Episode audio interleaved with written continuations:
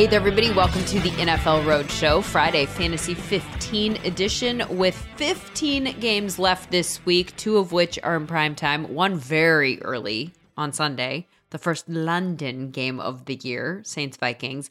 Then we've got nine games in the early window and three games in the afternoon window. And I got to tell you, a lot of things feel up in the air this week, more so than usual. So let's get started. We're going to put 15 minutes on the clock because I know you're busy, want to get through the most notable fantasy storylines as quickly as possible for you. So let's go ahead and break the huddle. Hurry up, let's go! Two on two on two. Ready? Ready. All right, first thing you need to know about this week is that there is a very early game. So your lineup setting routine might need to be modified a little bit because there are some injured players in play for that game. It is Saints Vikings. It's at 6:30 a.m. Pacific time on Sunday, 9:30 a.m. Eastern. So again, early set your alarm whatever uh, for when the actives and actives are going to come out. Here's what we do know. Jameis is doubtful to start for the Saints. Doubtful almost always means out. I think you can go ahead and adjust your lineups accordingly. Andy Dalton would be the starting quarterback if Jameis didn't play. Michael Thomas is out. Um, Andrus Peat, the right guard, is also out with a concussion. Um, Jarvis Landry is expected to play, though he's listed as questionable. Kamara also questionable, expected to play. I think those two players and Olave are the ones that we need to put on our radar that maybe maybe their usage changes the most. Um, that's pretty much every offensive player, so it goes without saying. With the changing quarterback, Jameis, a guy who clearly this year has been a guy who's just zeroed in on going downfield. Chris Olave is the guy that benefits from that. When you put Andy Dalton on the field, I think he will still target uh, Chris Olave, but Chris Olave has been a big air yards guy so far this year. I think you could see Andy Dalton maybe use more parts of the field. I could see Jarvis Landry entering the mix a little bit more. Um, and I'm hoping that it is a big Kamara week because it has to be a big Kamara week. Uh, if he can't get it done this week, when he's the most obvious weapon to utilize under the circumstances against a Minnesota run defense that has not been great this year, then I think we will have to hit every panic button involved um, in Kamara's. I mean, 14 fantasy points so far, you guys, in three games. It's not good.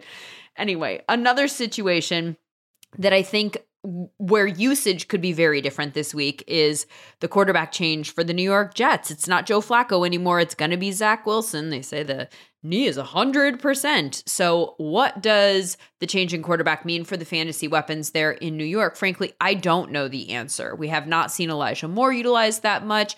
Is the change in quarterback the answer for him? Garrett Wilson's been good so far. I'm curious to see what it means for Tyler Conklin, who was a popular waiver wire pickup this week after three straight solid games. I think a lot of people didn't trust it after two weeks and then maybe were like, okay, I guess we're utilizing him a lot. Guys, he's third in fantasy scoring at tight end through three weeks. He's fifth at the position in targets. That could go completely out the window if Zach Wilson doesn't use him as much as Joe Flacco. So that's one that's on my radar for this week. Mac Jones is out for the Patriots. So it is going to be Brian Hoyer against the Packers, who may or may not have Jaire Alexander on defense. He did not practice on Thursday with the groin injury. According to reports on Friday, he looked like he was trending toward playing, but his status would be big for the Patriots passing attack. That said, as we heard from James White earlier this week, don't go back to the same guy two weeks in a row. Last week it was DeVante Parker. I would pivot. Frankly, I wouldn't play any of the Patriots wide receivers unless I absolutely had to, because I could completely see this being like a Kendrick Bourne comes out of nowhere for them, because that's just how they roll. A wide receiver we're not going to see this week is Amon-Ra St. Brown. He's out versus Seattle. Swift is out too with a shoulder injury. So, from a running back standpoint, Jamaal Williams becomes a guy you probably need to start if you have him. Seattle allowing an average of 157 yards on the ground, and Williams has already shown us that he can do the job. As for the guy who steps into a better situation because of Amon-Ra's injury, so it could be DJ Chark or it could be Josh Reynolds. Here's the thing that scares me. the Seahawks defense, okay, it's not our favorite defense in the league, but they're not giving up that many fantasy points to wide receivers. In fact, they're only allowing an average of 27 and a half points to the position per game. Comparatively speaking, the Ravens, who are allowing the most, are allowing 56 a game, right? So that's a big disparity. So I'm not totally sure that either Reynolds or Chark turn into a must play player in Amon-Ra's absence. In fact, in DFS, I might turn to Kalif Raymond at $3,100 because the Seahawks seem to struggle the most against slot receivers in terms of yards per target allowed. So I would not stake my life to it, but I would not be surprised if Kalif Raymond was the guy who came out of nowhere to have a big blow up game in this one. Could be Quintez Cephus, I suppose, too. Speaking of big blow up games, I think this could actually be a good week for Tyler Lockett, who actually has been good for the last couple of weeks. He scored back to back 16 points um, on back to back 11 target, nine catch games. Very consistent uh, in the last two weeks, anyway. Lions defense been giving up a ton of yards and fantasy points, and he's priced down at $5,900. So I don't hate that play. That game, by the way, has the second highest point total of the week Seattle, Detroit, though it is worth noting that the point totals are relatively low this week overall, just one game over 50 points. This one has a 48 point total. I've had absolutely zero success isolating bets that I like this year. So I am not saying that you should rush out and put money on this, but I kind of like the under here. I don't see how the Lions, without their two best offensive weapons, continue to put points on the board at the rate that we've been seeing. And although the Seahawks have played some tough defenses so far in the Niners and Broncos, they're only averaging 15.7 points per game. And I don't think that they're the kind of offense that explodes for a total that's a lot higher than that, even against the Lions. That said, I do not hate the Geno Smith play this week if you are totally in a bind at quarterback. He did score 18 points last week, and I could see that kind of production from him against this week. A lot of big name running backs dealing with injuries this week. We already talked about DeAndre Swift. David Montgomery is also out for the Bears with a high ankle sprain. I know a lot of you guys have Khalil Herbert fired up and ready to go, and I love that play for a bunch of reasons. A, because he looked incredible last week. We saw him do some things that I'm not 100% sure that David Montgomery could do. He's got some shiftiness in him. He's fun to watch. A B, the Bears are committed to the run. I mean, if there is a team in this league that you can count on turning around and handing the ball off to the running back, it is Chicago. They ran the ball 40 times last week. And the week before, they ran it 27 times out of 41 offensive plays. You guys, Justin Fields has 297 passing yards on the year total in three games. That's literally a number that has been surpassed in 19 single games this year by quarterbacks. Geno Smith threw for 325 yards last week alone. Geno Smith. So, another perspective stat here from Andrew Siciliano's Twitter 29 NFL quarterbacks have completed more passes than Justin Fields has attempted. They want to run, likely because they feel like they have to run. So we need to run with their running backs. And by the way, the Giants, who they are playing this week, have allowed the eighth most rushing yards per game to opponents this year. Flip side here, Chicago is allowing the third most. So Saquon Barkley, worth a look in DFS despite his high price, price point of $8,000. A few more running back injuries. Christian McCaffrey is questionable with a thigh injury, which completely sucks because he's playing in the afternoon window where there are not a lot of options, just three games in that window. So you need to have a backup plan for him. Perhaps there's a Patriots running back that you also have on your roster and maybe otherwise would not be playing, or a Rams running back that you would prefer not to play the handcuff for McCaffrey on the Panthers is tricky because it actually might turn out to be a committee. Uh, we've got Chuba Hubbard and we have D'Onta Foreman. So personally, I liked what I saw from Foreman down the stretch last year for Tennessee. I did not love what we saw from Hubbard last year in Carolina, but I can't say with certainty that it will be Foreman. So as much as it feels counterintuitive, if you have another good running back option, you might not want to roll with Christian this week. I know that feels awful, because you probably took him number two overall, but you don't want to get stuck without a good option. And so far, frankly, he hasn't been that good, at least not good enough to take the risk. His high this year is 16 points against the Giants, and now he's hurt. It's a tough one. A little bit easier Dalvin Cook is off the injury report, so we will see him Sunday against the Saints. And you could put Mattison back on your bench for now.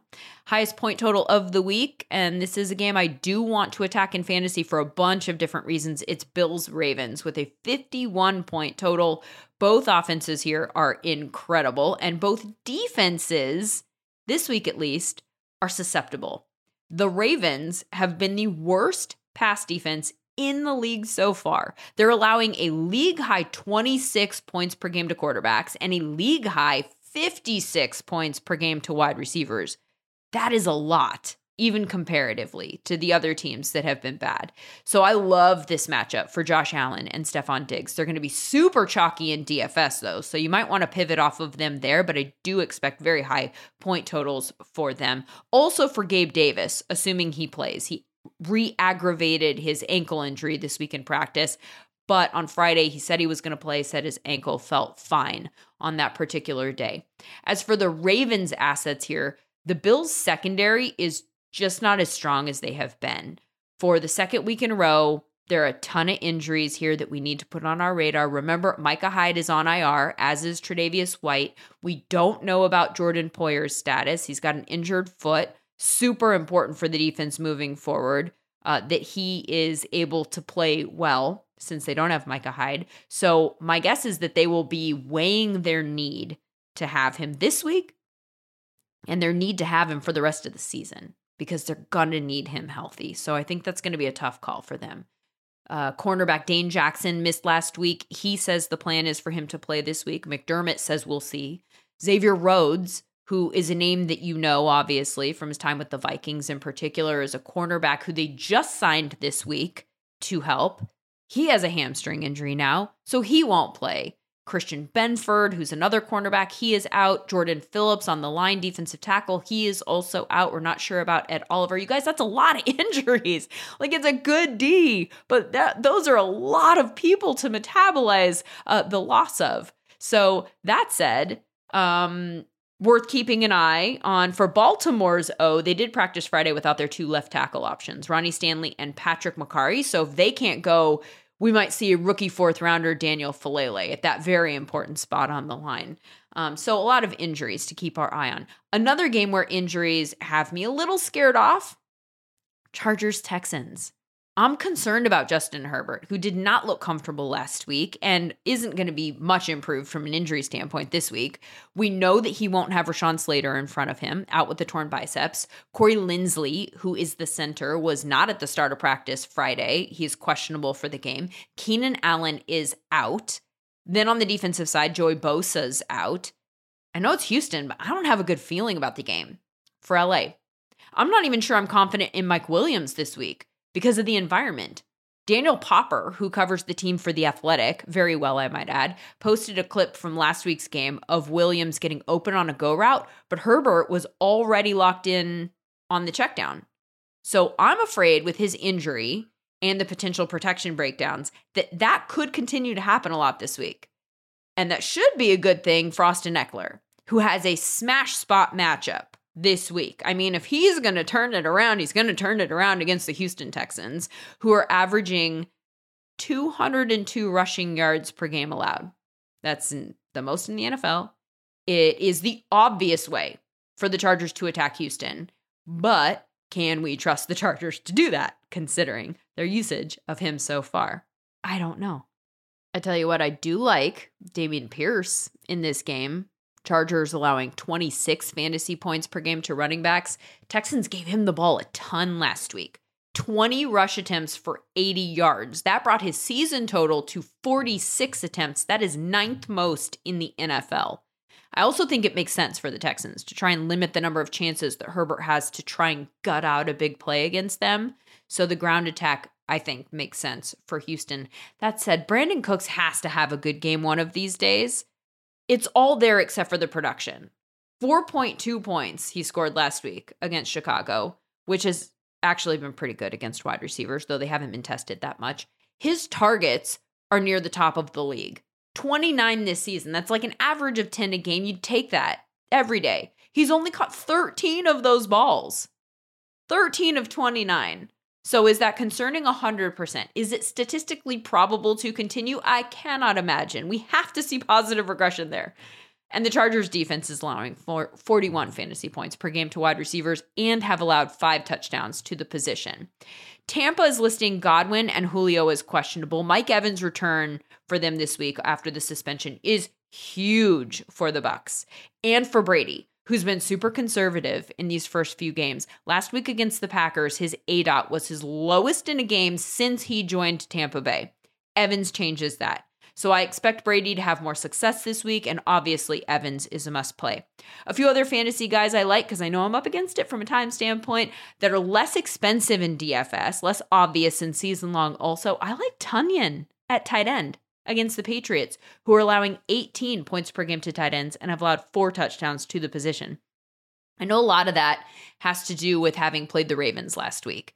And this Packers offense is very differently constructed than the Ravens offense. But we all knew that the Ravens were going to the tight ends, and New England still couldn't stop it. And I think that Rodgers trusts Tonyan. And I said this earlier in the year, actually before week one, and I think I was just a little bit too early and didn't properly factor in recovery time for Tonyan coming off injury. I think Rodgers is looking for players this year that he can trust on offense. I think that those players are few and far between so far. And I think it makes sense for him to go to Tonyan in that situation. And he has, by the way. Tonyan has been targeted on 30% of his routes run this season. That's a very high percentage. He was second on the team in targets last week with seven. And he's only $3,500 on DraftKings. So you can go down, plug that into your lineup, and get up at a lot of other positions. I like that play.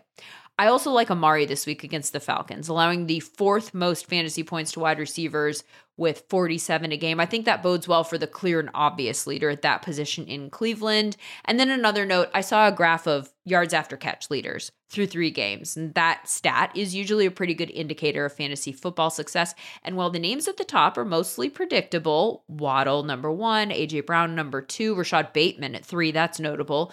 Uh, Tyreek Hill is four, Diggs is five, Christian Kirk is six. How about that? Maybe he wasn't overpaid.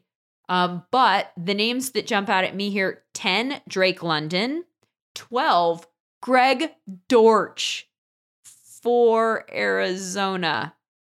He has done nothing but put up double digit fantasy points every week this year. Curtis Samuel was 13, Laviska Shenault is 14, and Zay Jones, another Jaguars wide receiver, he is 15. Also notable on this list, Davante Adams, 26. They need to find ways to get him the ball in space in a must win game against the Broncos this week, who, by the way, are a team that is emerging as a defense that you want to avoid in fantasy, along with San Francisco and Tampa Bay. So we'll see how that goes. The defenses to target, it looks like so far Baltimore, Detroit, Las Vegas, and Houston, all giving up a ton of fantasy points pretty much across the board. All right, that's going to do it for us today. I didn't go that much over the 15 minute total. If you enjoyed the episode, I'd be grateful if you would hit that five star button, leave a review, but most importantly, please subscribe so that when we are back on Monday, that episode will automatically show up in your feed. Big thanks to Andrew Emmer for producing today's episode. The NFL Roadshow, as always, is part of the SiriusXM Sports Podcast Network. I hope you have a great weekend, everybody. Enjoy the games. Remember about that early game. Get your lineup locked and we'll see you back here again on Monday.